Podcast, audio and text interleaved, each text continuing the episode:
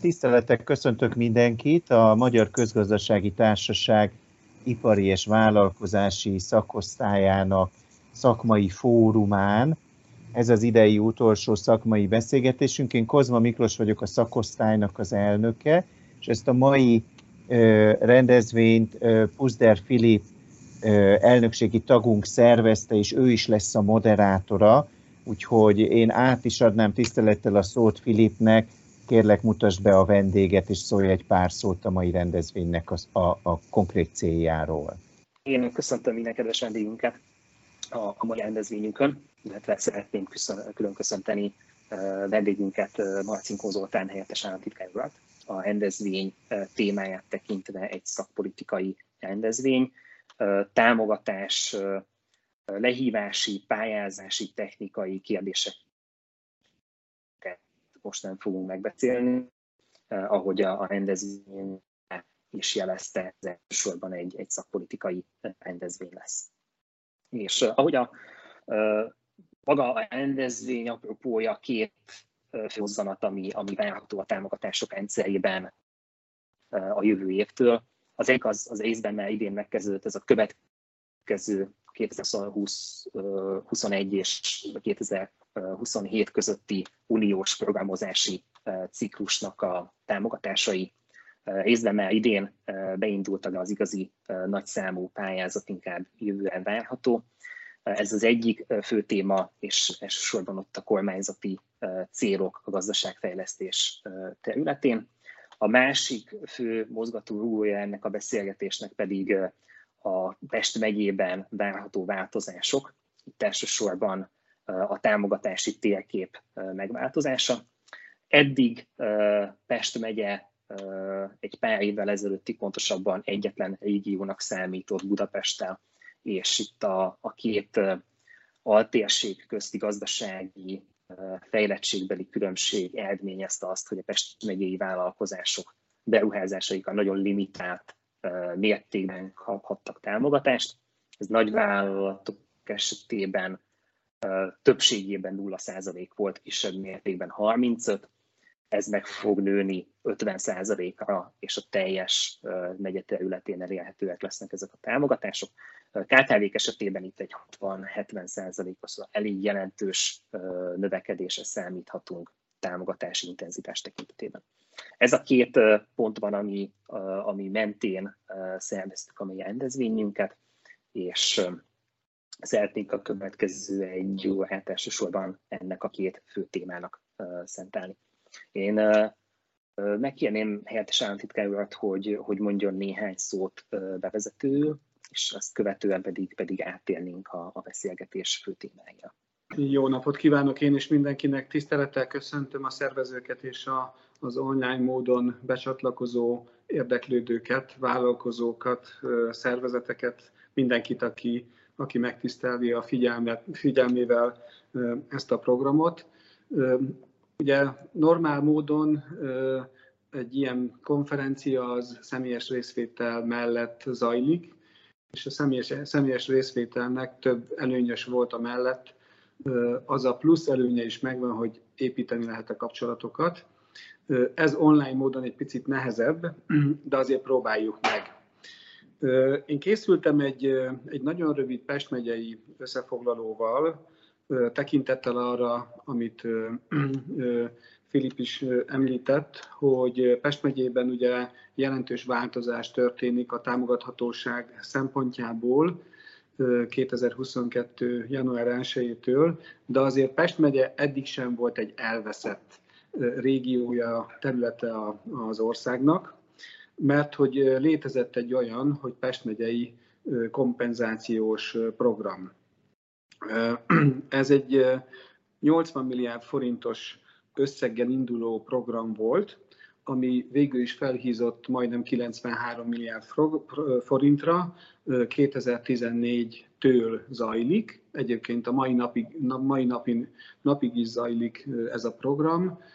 Lesznek új felhívások, vagy felhívás, illetve vannak még elbírálatlan kiírt támogatások, pályázatok, amelyekre jelenleg várjuk miniszter úrnak a döntését. De hogy miért is van erre szükség, vagy miért is volt erre szükség erre a kompenzációs programra, hogy a Pest megye közigazgatást tekintve Budapest után a legnagyobb lélekszámú régiója az országnak, 900 ezer főt meghaladó lakosság számmal, innen jön a GDP-nek több mint a tizede, hogy azért legyen mindenkinek összehasonlítási alapja, a Győr-Soporon megyei GDP-nek közel a kétszeresét termeli Pest megye. Itt valósul meg a beruházásoknak a 7,6%-a, itt üzemelnek az ipari parkoknak a 13%-a, és az ország exportjának közel 15%-át a Pest megyei vállalkozások adják. Ha azt nézzük meg, hogy egy átlagos KKV mit termel, illetve hogyan működik Pest megyében és az országban, akkor azt mondhatjuk 2018-as adatok alapján, hogy egy átlagos mikrovállalkozás 21,3 millió forintos árbevételre tett szert, ami 900 ezer forinttal több, mint az országos átlag. Egy Pest megyei kisvállalkozás 475 millió forint, egy középvállalkozás pedig 3 milliárd forint árbevételt termelt, ami szintén jelentősen 5-10 százalékkal magasabb, mint a, mint a, a normál országos átlag vállalkozás. Ugyanakkor Pest megyét jellemzi egy, egy erős megyén belüli területi különbség. Egyetlen járásaként a megyének a szobi járás a kedvezményezett járások közé tartozik. És hogyha megnézzük azt, hogy hogyan távolodunk Budapesttől a megye perifériális járásaira, akkor azt láthatjuk, hogy a Pest, Budapesthez közeli agglomerációs településeken ott lévő székhelyen rendelkező cégek azért mondjuk úgy, hogy eredményesebben és magasabb árbevétellel gazdálkodnak, mint a megye szélső, megye, más megyével szomszédos járásaiban dolgozó, tevékenykedő cégek. Nagyon erős a gépipar, nagyon erős az élelmiszeripar, nagyon erős a járműipar, ez a teljes iparnak a 30%-át állítja elő. Az építőipar például a megyei GDP 7,4%-át termeli. Nyilvánvalóan ez mind-mind azt mutatja, hogy erős szimbiózis van a főváros, Budapest gazdasága és a megyei vállalkozások között, tekintettel arra, hogy nagyon sok fővárosban működő, akár hazai, akár multinacionális csoportba tartozó cégek jelentős beszállító közege a Pest megyei vállalkozásoknak a, a többsége. Sokkal, sokkal erősebb Budapesten, bocsánat, Pest megyében az ipar, mint, mint például a mezőgazdaság és a turizmus. Ez köszönhető annak természetesen, hogy a Pest megyei mezőgazdasági adottságok, földek minősége, aranykorona értéke az azért nem hasonlítható össze egy öntéstalajos, körös, maras, közi, vagy éppen hajdú-bihar megyei mezőgazdálkodásra alkalmas területtel. Tehát mindez azt, mindez azt vetette, vetítette előre 2014-ben, hogy szükséges és fontos Pest megye gazdaságával, Pest megye vállalkozóival foglalkozni, és a, ez a bizonyos Pest megyei kompenzációs programnak jelentős része a, a vállalkozások irányába hatott, illetve a vállalkozások által lehetett felhasználni. Talán bevezetésnek én ennyit mondanék Pest megyéről. Köszönjük szépen, köszönjük szépen itt a nagyon uh, ilyen szempontból azt tudom mondani, hogy, hogy impresszív számokat hallottunk Pest megyét tekintve, főleg úgy, hogy, hogy gyakorlatilag mekkora helyet foglal le az ország gazdaságában, főleg egy ilyen, akár Győr-Moson-Sopron megyei összehasonlításban is, ami, ami jóval fejlettebb térségnek számít, legalábbis GDP arányosan Pesthez képest. illetve kiemelkedő az országon belül. Mégis, mégis Pest megye egy, egy nagyon-nagyon erős, erős sarokpontja azt lehet mondani a, a magyar gazdaságnak, ahhoz főleg itt a, a budapesti szimbiózist is tekintve. És el is térnék igazából arra a, a, a kérdésünkre, hogy maga itt a támogatási térképen való átpozicionálása Pest megyének. Ez itt államtitkár úr, hogy korábban volt egy kompenzáció támogatás. Mi az, ami, amit itt főleg a Pest, megye, Pest megyei, mondom, egy beruházás ösztönzési célok mentén tervez a kormányzat a következő, következő időszakban. Így, hogy gyakorlatilag már nem kompenzációs, hanem direkt beruházás támogatási lehetőségek lesznek. Hát ugye azt említettem, hogy Pest megye gazdasága, gazdasági teljesítménye picit ilyen hibrid. Nyilvánvaló mindenki, aki Budapesthez közel lakik, közel dolgozik, vagy közel van a székhelye, azoknak a cégeknek egy nagyon nagy potenciál a fővárosi cégek partnereként rácsatlakozni a fővárosi gazdaságra. Ugyanakkor azt is el kell mondani, hogy, hogy Budapest után GDP-t tekintve nem Pest megye a második helyezett, hanem a Nyugat-Dunántúli régió. A Nyugat-Dunántúli régiót követi a Közép-Dunántúli régió, és csak utána következik Pest megye, nagyjából Bács-Kiskun megye számait, egyfőre jutó GDP számait produkálva.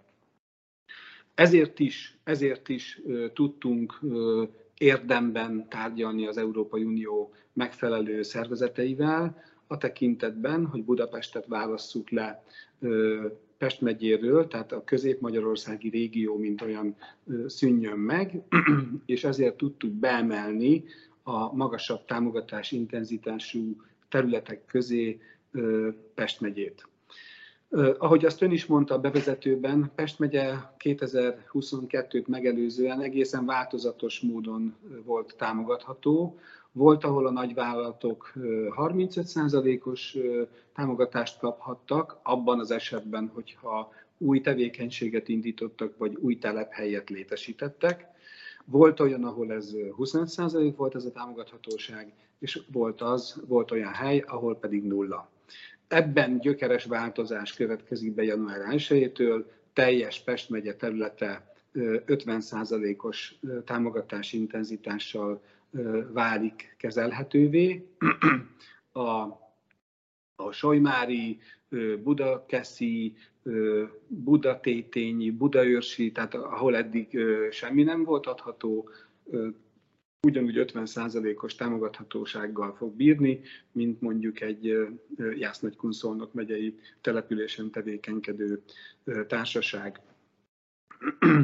Ez ugye komoly lehetőség a Pest megyei cégek részére, és komoly kihívást jelent a vidéki, tehát a Pest megyén kívüli megyékben gazdálkodókra, mert itt bizony meg kell majd küzdeni azokkal a Pest megyei városokkal, a szó nemes értelmében persze.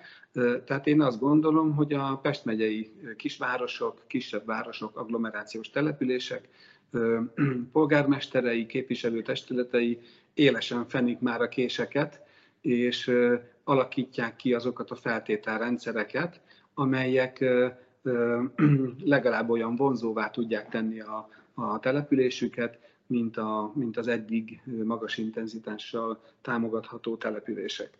Tehát ez mindenképpen jó hír a Pest megyei cégek részére, és egy megoldandó feladat, egy kihíváskezelés a, a, a, az ország többi részén működő városvezetőkre és cégekre.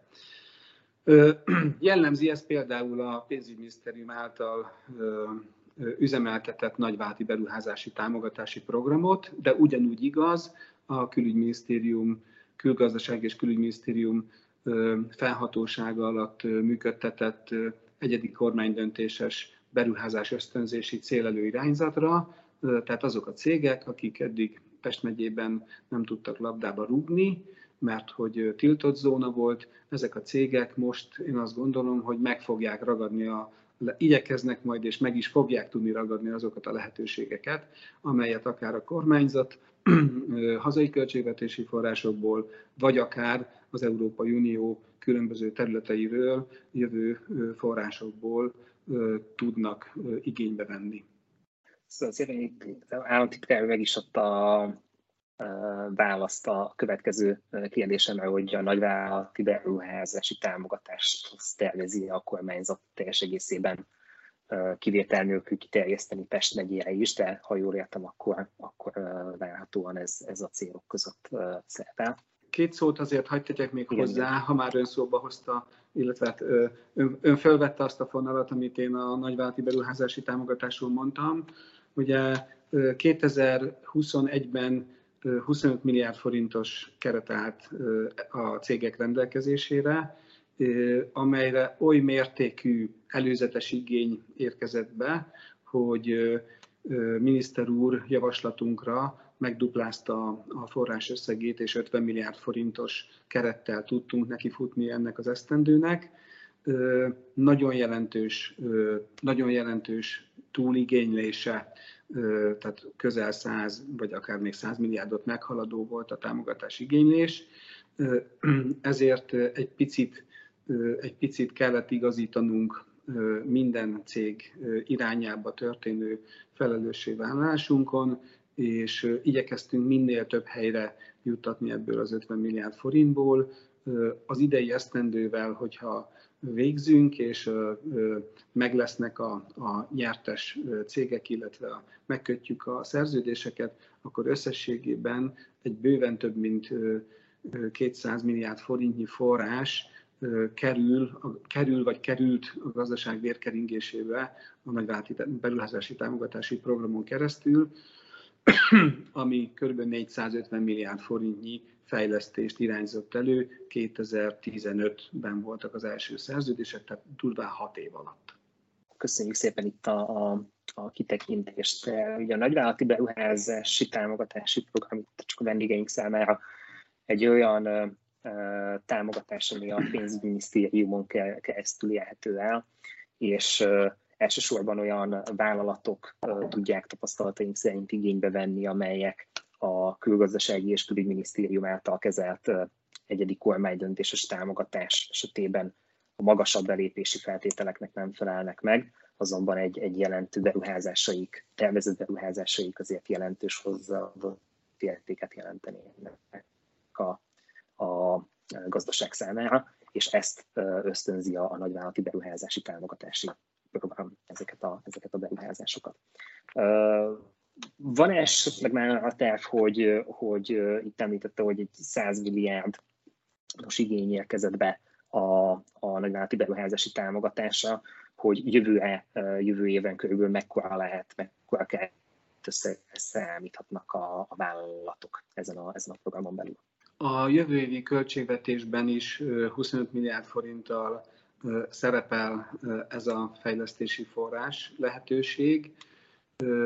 Én azt gondolom, hogy hasonlóképpen, mint 2021-ben, hogyha olyan minőségű, olyan magas szintű fejlesztési elképzeléseket bemutató kérelmek, előzetes megkeresések érkeznek a, a tárcához, akkor talán mód lehetőség lesz ennek a, az összegnek a megemelésére, de ez természetesen további egyeztetéseket igényel, illetve hát lássuk meg, hogy, hogy mivel tudunk majd főzni 2022-ben, egyelőre még a 2021-es ebédet tesszük.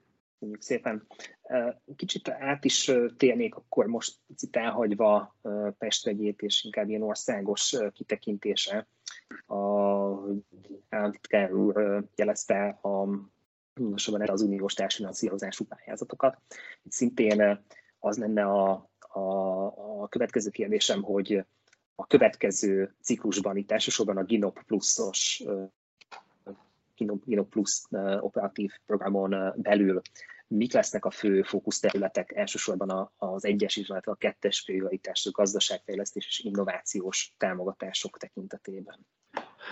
A célok részben változatlanok, a 2014-2020-as esztendő, esztendőkhöz, ciklushoz képest, de azon, ugye ezek melyek, melyek volt ezek a célok, a KKV-k termelékenységének a növelése, a KKV-k által megtermelt hozzáadott értéknek a növelése, magasabb feldolgozottságú fokú termékeknek az előállítása, magasabb minőségű szolgáltatásoknak a nyújtása, az egy foglalkoztatottra jutó bruttó hozzáadott értéket 2030-ig szeretnénk 22,5 ezer euróra, euró értékre megemelni, illetve hát ezt, ezzel szembesülni, hogy a cégek ezt elérték, úgy, hogy a foglalkoztatási ráta az 2030-ra érje el a 85% ot Ezek azért nem pici célok. Tehát, hogyha azt mondjuk, hogy 85%, szeretnénk, hogy 85%-a dolgozzon a munkaképes korú lakosságnak, azért tudni kell azt, hogy ez most jelen pillanatban 71,9%. Tehát ez egy 13%-os növekedés, ami azért nagyon jelentősnek mondható. További cél, tovább szerepel egyébként ez a KKV stratégia, az kormány által elfogadott KKV stratégiában is, hogy a KKV-k technológiai megújulása menjen végbe 2030-ig, modern technológiai eszközeket szerezzenek be, olyan fajta megoldásokat vezessenek be, kísérletezzenek ki, amelyek a digitalizáció irányába hatnak, megújuló vagy zöld jelzőt rá lehet aggatni, és természetesen egy, egy erős innovációt szeretnénk, egy erős kutatásfejlesztési tevékenységet szeretnénk, a, amely párosulni kell a vállalkozóknak a menedzsment készségeinek a fejlesztésével is. Ezeknek a cégeknek be kell tudni kapcsolódni, vagy még nagyobb mértékben be kell tudni kapcsolódni a nemzetközi vérkeringésbe, abba az értékláncba, amely ma Magyarországot még nem teljes körűen jellemzi. Természetesen bejött a vírus miatt egy újabb cél, a COVID kihívásoknak a kezelése. Úgy is mondhatnám, hogy a KKV szektor ellenálló képességének a, a növelése. Én régen, régen tanultam egy mondást, hogy a szőlős gazda a szőlős gazda hogyan dolgozik, és akkor azt mondták, hogy hát a szőlős gazda egyévi termelése, termése, az a boros hordóban van, a pincében, egy, egyévi termése a bankban, betétben, és egyévi termése pedig kint a szőlőbe. Most kicsit profán talán a, a, a példa, de azt szeretnénk, hogyha, hogyha a magyar KKV-k is olyan fajta ellenálló képességgel rendelkezzenek, amit egy ilyen világjárvány nem tud megbillenteni és nem tud felborítani. Ezek szerint maga ezekbe a támogatásokba be fog épülni egy ilyen ellenálló képességnövelő növelő cél is, elsősorban a, a KKV-k, KKV-k számára. És itt is igazából erre a kérdésre szeretném felvezetni a, a és mondta, szeretném felvezetni a következő kérdésemet is, hogy volt, mi a tapasztalat, kicsit függetlenül a, a, a világjárványtól, illetve annak, annak függvényében is, hogy magukat a támogatások, a pályázatok kötelező vállásait hogyan tudták tartani a vállalatok, mennyire a, a vállalatok által megfogalmazott célok, kötelező vállások mennyire tudnak teljesülni akár a, a, a COVID járvány előtti időszakon, időszakot nézve, vagy akár annak, annak következményeit nézve itt a, itt a pályázatok tekintetében. Mielőtt erre a kérdésre rátérnénk, illetve a válaszra rátérnénk, még egy picit a, még egy picit a, a fejlesztési célokhoz, az előző kérdéshez hagy térjek vissza. Ugye azt lehet látni, és lehet tapasztalni, hogy a Döntő részben a, a koronavírus járványhoz köthetően itt felborultak, megszakadtak az ellátási láncok. Vagy azért, mert megdrágult az energia, és azért nehézkessé, drágává vált a, a közlekedés, illetve a szállítmányozás, vagy azért, mert nagyon sok cég félve a veszteségtől 2020-ban bezárta az üzemét, megszüntette részben vagy egészben a tevékenységét, vagy azért, mert olyan konténerhiány lett, ami megint csak a szállítmányozás akadályozása irányába hatott. Tehát azért azt lehet látni, azt lehet látni, hogy, hogy az, a fajta, az a fajta működési modell, hogy távol-keleten legyártják az összes alkatrészt, vagy akár még össze is szerelik, majd az elkerül a, a világ más országaiba, majdnem azt mondtam, hogy fejlettebb részébe, de hát távol-keleten is vannak nagyon fejlett országok. Tehát, tehát ez a fajta működési modell, az úgy tűnik, hogy, hogy hát nem kivitelezhető a későbbiekben. És itt van nagy szerepe a, a fejlesztés politikának, itt, nagy, itt van nagy szerepe a cégek fejlesztési elképzeléseinek, hogy ki hogyan tud belépni ebbe a láncba, ki hogyan tudja, hova szeretné pozícionálni a cégét, szeretne alapanyaggyártással foglalkozni, vagy inkább részegységgyártással foglalkozni, vagy akár komplet szolgáltatásokat nyújtani. Elemzők azt mondják, én is csatlakoznék hozzájuk, hogy az olcsó, könnyen előállítható, magas munkaintenzitású, tehát kézi munkaintenzitású termékek gyártásában a magyar vállalkozások biztosan nem fognak tudni versenytársai lenni a távol-keleti, ott még mindig olcsóbb munkaerőre építő cégek termékeinek.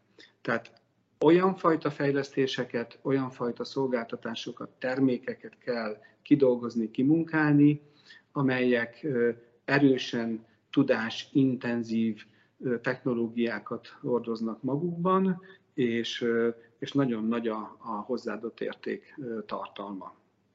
És akkor, hogy válaszoljak a, a kérdésre, egyértelműen pozitív hatást lehet kimutatni a kedvezményezettek, tehát a támogatásban részesült vállalkozások gazdálkodási mutatói és eredményességi mutatói között a, a, azokkal a felhívásokkal összefüggésben, amik a 14-20-as ciklusban voltak.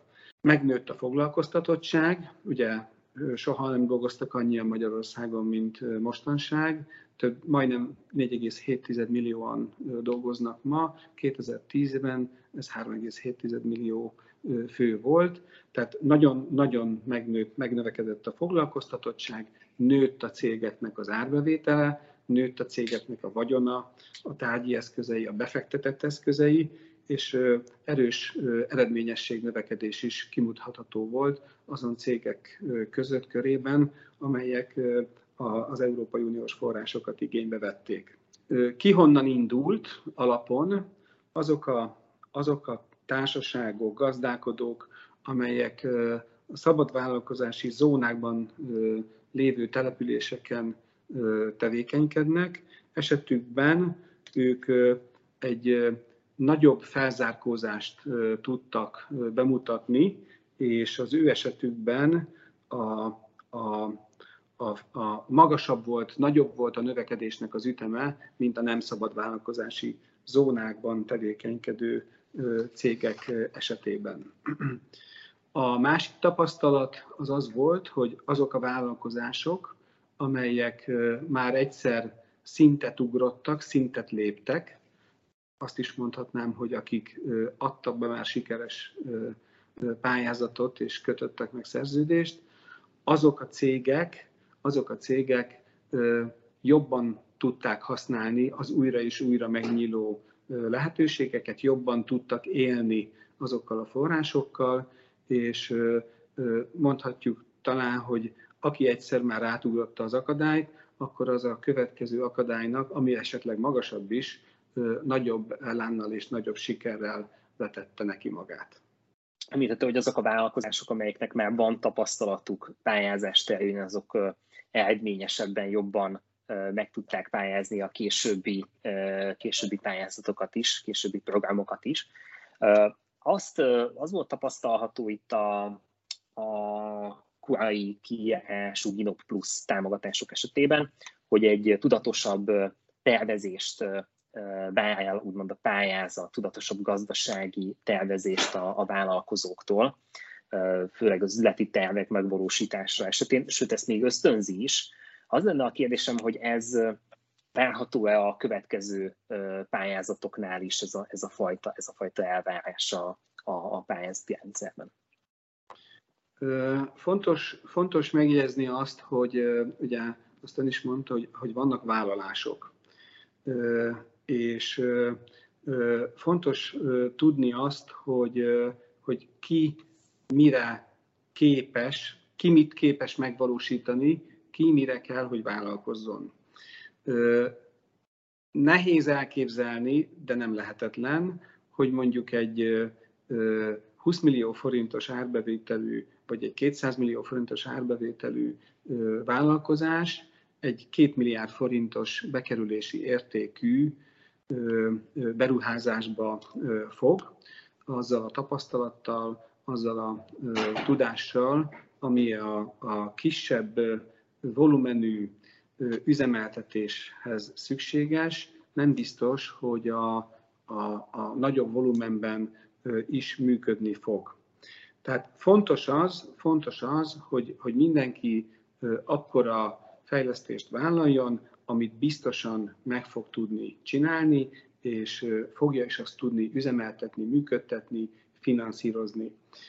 Szép dolog építeni egy üzemet, szép dolog azt elirakni gépekkel, de ugye ott meg kell teremteni a, a működésnek a feltételeit, fel kell tudni venni az alkalmazottakat, tárgyalni kell a bankkal, be kell vonni a forgóeszköz finanszírozáshoz szükséges forrásokat, meg kell találni a vevőket, és hát természetesen olyan terméket kell kidolgozni, illetve gyártani, amely megtalálja a piacon a helyét.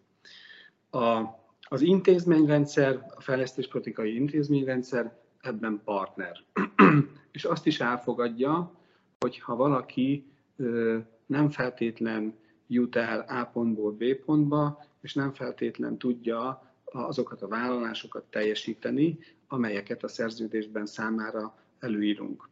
Minden esetben, minden esetben azt kérjük, és ezt nem győzzük hangsúlyozni, hogy, hogy, hogy ezt előzetesen jelezze a társaság, abban az esetben, hogyha ezek a vállalások nem fognak teljesülni, akkor amikor ketten kezdünk el gondolkodni azon, hogy milyen lehetséges megoldások vannak, milyen irányban érdemes tovább gondolkodni, akkor az két félnek a közös gondolkodása.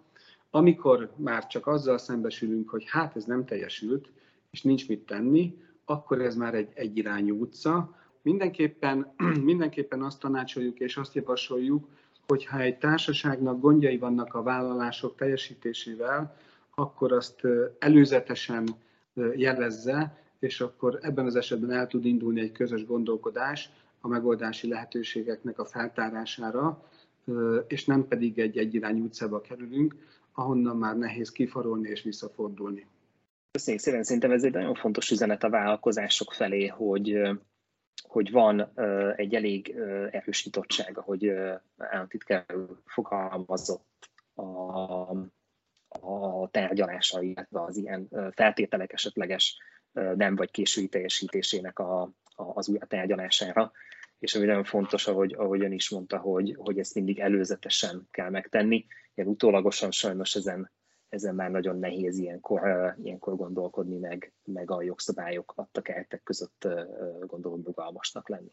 És itt picit át is térnék így arra, hogy, hogy a vállalati oldalról milyen visszajelzéseket kapott a kormányzat itt a gazdaság ösztönzési eszközök kapcsán. Van esetleg valami olyan jelzés a vállalatok részéről, hogy valamilyen nagyobb hangsúlyt kellene fektetni, és, és maga az unió adta keltek között, az uniós keltszabályok adta keltek között van-e lehetőség a kormányzatnak egy ilyen, egy ilyen fajta kommunikációval, pontosabban átszabásra, ami a vállalatok igényeinek megfelel, vagy jobban megfelel. Hát ez egy nagyon összetett kérdés. természetesen, természetesen a, a, a, a, a cégek szeretnének magasabb finanszírozást, könnyebben teljesíthető feltételrendszert és magasabb támogatási intenzitást, illetve egy nagyon jelentős igény volt az előlegeknek a mértéke. Ezt, ezt, a, ezt a nagyon sokak által említett segítséget, ezt biztosítja a, az irányítóhatóság, százszázalékos előleget fog fizetni a KKV-k részére, illetve az Európai Uniós támogatások alkalmával, így, így mondjuk úgy, hogy a, nem kényszerítjük, illetve nem késztetjük a, a cégeket arra, hogy, hogy a pénzintézeteknél hitelkeretüket terhelve támogatást megelőlegző hitelkonstrukciókat vegyenek igénybe, ennek fizessék a kamatait, illetve kezelési költségét, hanem ez a cégek a sikeres pályázatot követően meg fogják kapni a 100%-os előleget a, fejlesztéseiknek a megvalósításához. A, a, a, a többi visszajelzés az, az mondhatni, hogy a, az, az előbb is mondtam, a általános jellegű, és, és hát nyilván egy jelentős igény volt az, hogy legyen minél gyorsabb, legyen minél egyszerűbb a pályázatnak a, a beadása, benyújtása, bírálata, és legyen sokkal kisebb az átfutási idő ahhoz képest, mint ami az előző ciklusban volt. Tehát körülbelül ezek voltak azok a, körülbelül ezek voltak azok a visszajelzések, amelyeket a, a vállalatok a kormányzat felé csatornáztak a lehetőségekre, a lehetőségeket adó fórumokon keresztül. Itt az előleg az egy, az egy elég jelentős pont, én gondolom a, a beruházások finanszírozásában. Ezek szerint ez, ez, egy, ez egy nagy segítség lesz a vállalatok, főleg a KKV-k számára, hogy 100%-ban is megkapják a viszonylag magas intenzitású támogatásokat. Beszéltük az elején, hogy pályázat technikai kérdésekbe, kérdésekbe nem bonyolódunk, de itt egy, egy ilyen jellegű kérdést hadd had tegyek fel, ahogy ön is említette, hogy egyszerűbb, gyorsabb, könnyebb pályázást kértek a cégek. Egy nagyon bejáratott rendszerben működik már az előző ciklus kezdete óta jóformán a pályázati rendszer, az EPTK rendszer. Várható esetleg változás ebben, vagy, vagy marad a, a, a kormányzat tervezi, hogy, hogy ezen a, ezen a rendszer keretein belül marad? A, a kormányzatnak alapvetően jó tapasztalatai voltak mind a ginapos, mind a topos forrásoknak a, a kezelésével, gazdaság, gazdaságvérkeringésbe juttatásával kapcsolatosan. Legyen az a, a gazdaságfejlesztési gazdaság, tehát a GINOPIH, vagy pedig a, a regionális fejlesztési programokért felelős irányítóhatóság. Ezért ennek az intézményrendszernek és szervezetrendszernek a megtartása mellett foglalt állást 2019 végén, 2020 elején.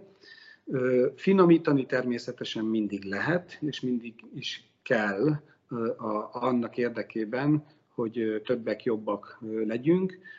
Legjobb tudomásom szerint ennek a felületnek az alkalmazása várható a közeljövőben is. Igazából ez a nagyon jó hír meglátásom szerint itt főleg a kontinuitás tekintve, és szintén arra felfűzve, hogy azok a vállalatok, akik már sikeresen pályáztak, újra sikeresen tudnak pályázni, igazából egy, egy változatlan felületen tudják ezt, tudják ezt ezek szerint megtenni. Egy olyan, és a jövőben nézve szintén egy, egy ilyen kérdés merül fel, hogy mi az, amit így, így javaslatként meg lehet fogalmazni a, vállalatok felé, hogy milyen érdemes odafigyelni egy-egy olyan beruházás megtervezésénél, vagy olyan innovációs program megtervezésénél, amelyikkel pályázni szeretnének itt a, a következő ciklus során a pályázatokkal. Mi az, ami kifejezetten úgymond ösztönzött cél lesz majd a, a következő pályázatoknál? Bocsánat, a, a, szándék és az akarat az, hogy mindenki lépjen szintet. Mindig, minden cég fogalmazzon meg saját maga számára egy olyan célt, amit nem kicsi erőfeszítésekkel, de el tud érni.